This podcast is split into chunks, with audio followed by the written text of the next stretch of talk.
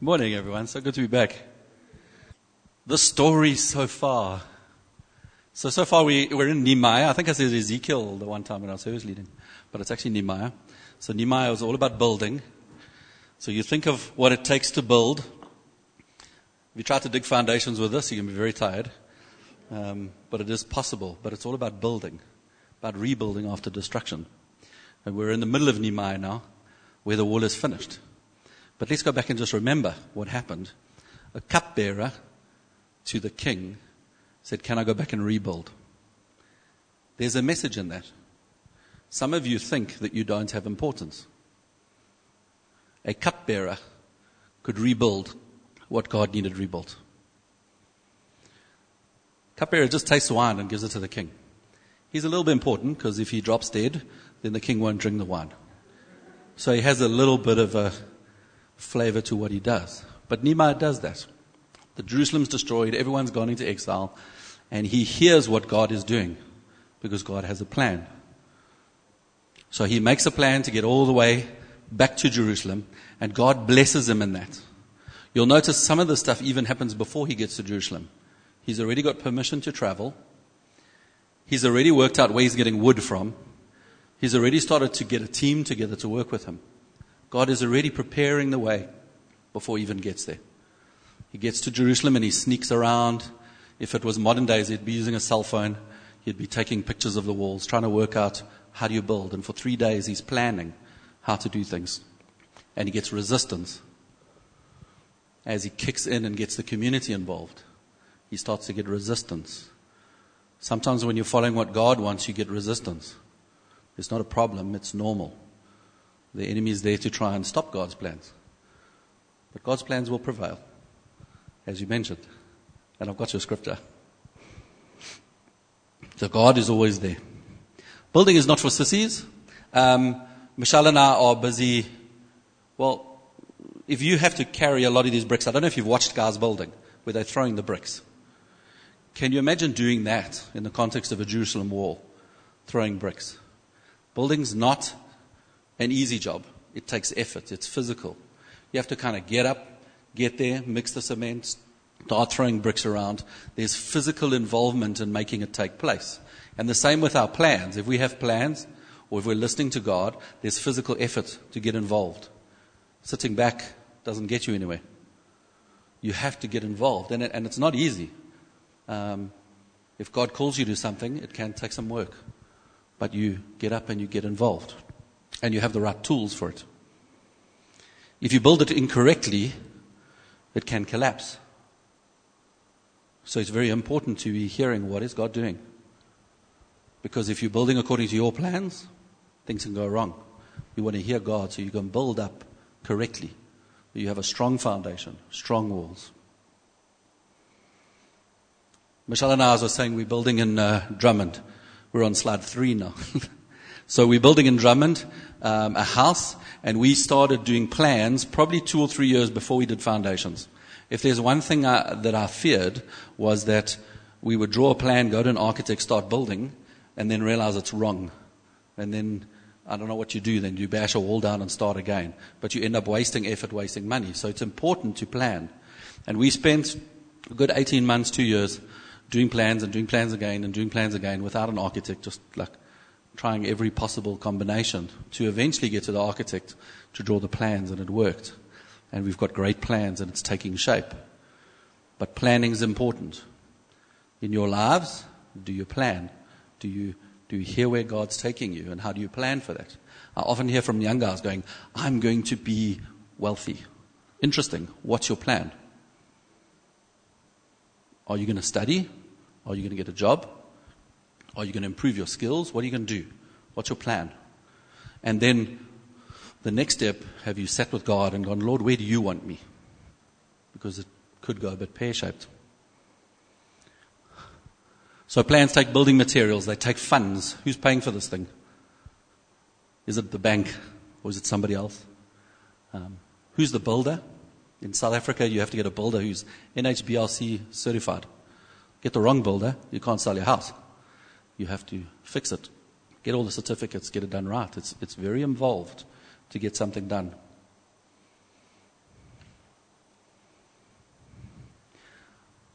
Some scriptures for you just to think about. Proverbs, oh, I can't read. Proverbs 19:21. Many plans occupy the mind of man, but the Lord's purpose will prevail. Okay. We can have plans, but God, God's plans will take place. God's plan for every single one of you as individuals is set. He knows where you're going, He knows the plan for you. Proverbs 15:3 Entrust your work to the Lord and your planning will succeed. Once again, how often do we trust God with our plans? Nehemiah trusted God explicitly in his planning. I just want to show you this picture. Michelle and I went to uh, Jerusalem many years ago, and this is the Golden Gate. That is the wall around Jerusalem. It's 19 meters high. That's about six, seven stories high. It's not the wall that Nehemiah built, but it's built on the foundations that Nehemiah built. It is a really big wall. You think about the effort that had to go into building that wall. And in a rush, 52 days, get a wall up and running. It's not an easy task. It's not the wall around your house. it's not that two meter wall. It's 19 meters. It's to stop people from getting in with pretty much anything. You can't get in, and it protects the entire city once the gates are up. That golden gate, there's some interesting scriptures around it, but that gate, there you can see the gate is actually closed. It's been bricked off. It was bricked off because there are prophecies about Jesus coming through that gate back to Jerusalem. And the Ottomans didn't like it, so they bricked it off because they thought that would stop Jesus coming in. But the prophecy still stands. Okay? That gate will open, Jesus will come in. However that happens.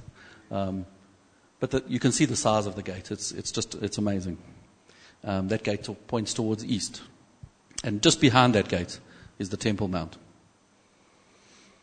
Can we go to the next picture? This is a photo just further inside the wall. This is from the inside now rather than outside. And you can see the brickwork, but you can also see railings on the top there. Just to give you a concept of the width of the wall. It's not a small wall. We actually did a walk. You can walk around the entire city on that wall. You can't get up on the wall and stairs and you walk all the way around and you do like little tours. And you go, go past all the different quarters. So the city is in quarters. The Jewish quarter, the Muslim quarter, the Christian quarter, and the Greek Orthodox quarter. So you walk around, you can see how the landscape changes as you go through those different communities. But a thick, deep wall that you can walk on. Not something that's going to get broken easily. And that's what Nehemiah had to rebuild. Or something similar to that. Next one. This is a photo from Garden of Gethsemane. So if you're sitting on the Garden of Gethsemane, you look down towards Jerusalem. Once again, you can see the wall, and behind it you can see the Dome on the Rock. That's the Temple Mount. Looked after by the Jordanians, um, with the Palestinians on it looking after the Dome on the Rock.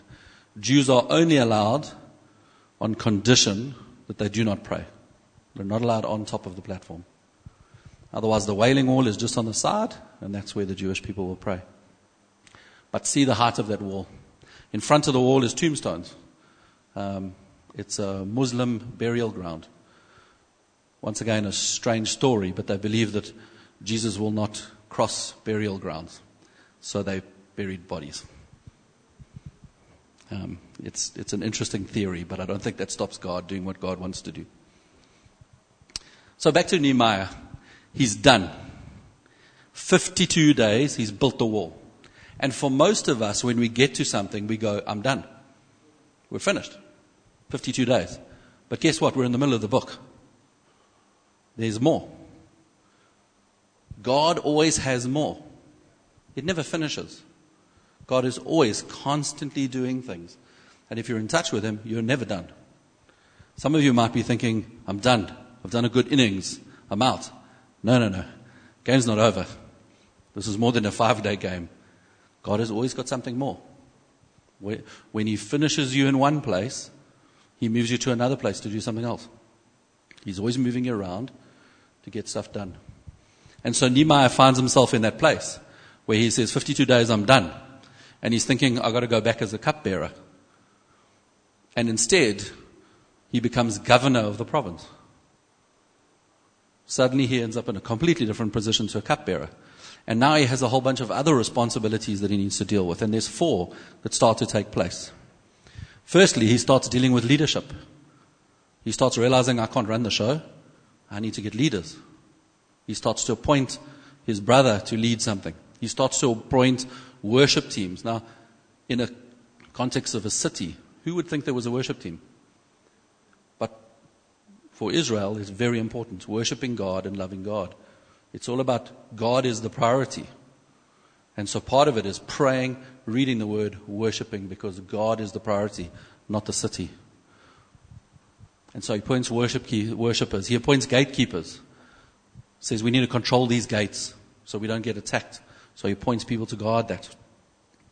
And he appoints priests. Once again, reflecting that there's a spiritual significance here of building walls. It's not just a building walls. It's about getting closer to God and getting God front and center back in Israel. He mentions in the one scripture, he says he had to choose leaders that were men of integrity and feared God. So choosing leaders was quite a tough thing. You've got to find the right people to put them in the place. The other thing he starts doing is he starts wondering about the people, protecting people. Um, and that's why I didn't get Amanda to read it. because most of Nehemiah 7 is this family 200, that family 150, this family 10, that family 5. and we'll end up reading all those numbers. But it shows the importance of people. He didn't just go, okay, cool, done, we get into another thing. He was like, no, no, who have we got? Where are we? Like, people are important. And God cares about every single one of us as individuals. This building, this building, could burn down tomorrow. The church would not burn down. The church is the people. This is what makes the church. When you meet in a coffee shop with two or three of your friends, that is church. And if this disappeared, church would still happen. There are many countries in the world where you cannot have church. You cannot have a building like this. You have to hide somewhere to pray and read the word. And you probably don't sing because if people hear you, you might get arrested and worse. It's the people that make church. And so we must focus on us as people. How are we looking after each other? And how are we with God and our relationship with God? And when we say take the church or take the kingdom out there, we're taking it to people. And we're reaching those people and bringing them to God. You've got to be careful to guard yourself. If I think of those gates and the guarding of the gates, every single one of us have to guard our hearts, guard our mind.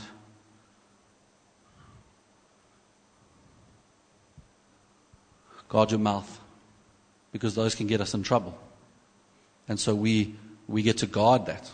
When you read fake news, I've got to be careful now how I say this. If you happen to read some articles on not taking vaccines. Okay? Be careful what you're reading. Be careful what people are saying to you and, and what you're picking up and hearing. I spoke to a person recent, recently who is freaking out about getting vaccinated because they've been reading the wrong stuff and the fear is there. Or maybe you're saying things that you shouldn't say. We should be saying things that build people up. If you're a journalist writing stuff that builds people up, we tend to not do that. And then guard your heart. Guard how you work with people. I see Paul is here. He's guarding his heart. He's got a, somebody else's heart in his body. But guard your heart. Look after it. When it's gone, it's gone.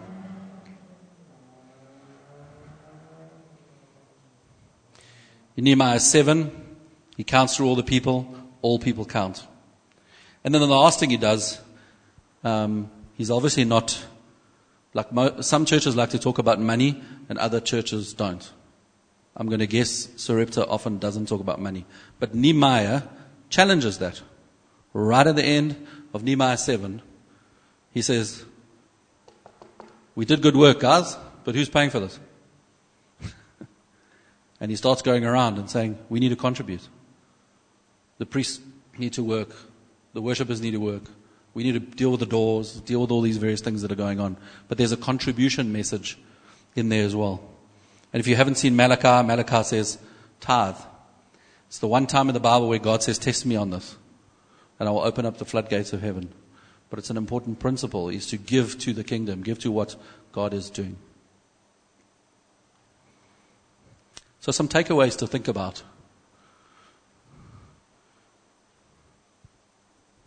When you're planning, is God involved in your plan? Galatians 5:25. Since we live by the Spirit, let us keep in step with the Spirit. In step with the Spirit. It's not, since we live by the Spirit, let me do my own thing and maybe the Spirit will follow. Since we live by the Spirit, keep in step with the Spirit. It's that walking together. And how do we get to that in our plans? Walls don't build themselves. I mentioned that. Some of us need to stand up. We need to get involved. And it might not even be here, it might be wherever it is. And sometimes we're tired. I have an answer for that as well. Wings like eagles. Okay? God will refresh you. And maybe you need to just take a break and get close to Him so He can refresh you. And then you continue.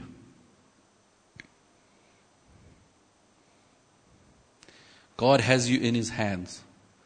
We must trust that God has us in His hands. As individuals, as a church, as a community, as a country, God is in control. He has us. He's managing us. Not managing, probably the wrong word, but, but He has us in His hands. He's holding us. And we, we trust Him explicitly. And Nehemiah is in that place where he's trusting God. So God is doing something.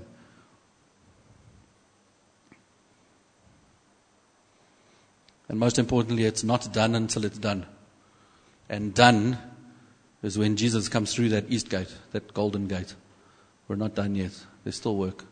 There's always work to do.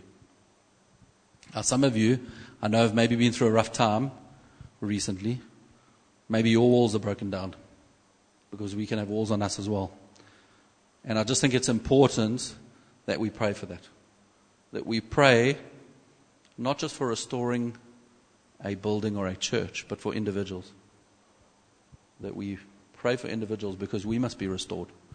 Our walls need to be rebuilt. And we need to get back to being the church and a part of the church. Can you all stand, please?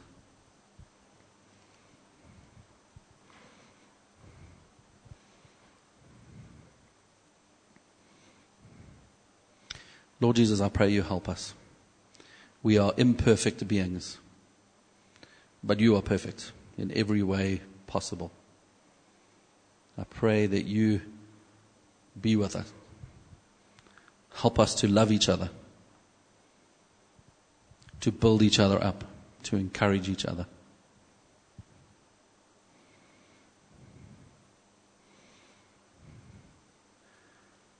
Is there anyone here who needs prayer? You feel your walls are broken down and you want prayer. There's a few people here. Can you just put your hands up? And I'd like everyone around you, try not to break social distancing too much, but if everyone around you could just pray. Somebody there? Can you just get around and just pray for that person? Just put your hand up. Let's pray for each other. Lord, we pray for these guys. They need your love. They need your protection. They've been through a rough time. Their walls have been bashed. They need rebuilding.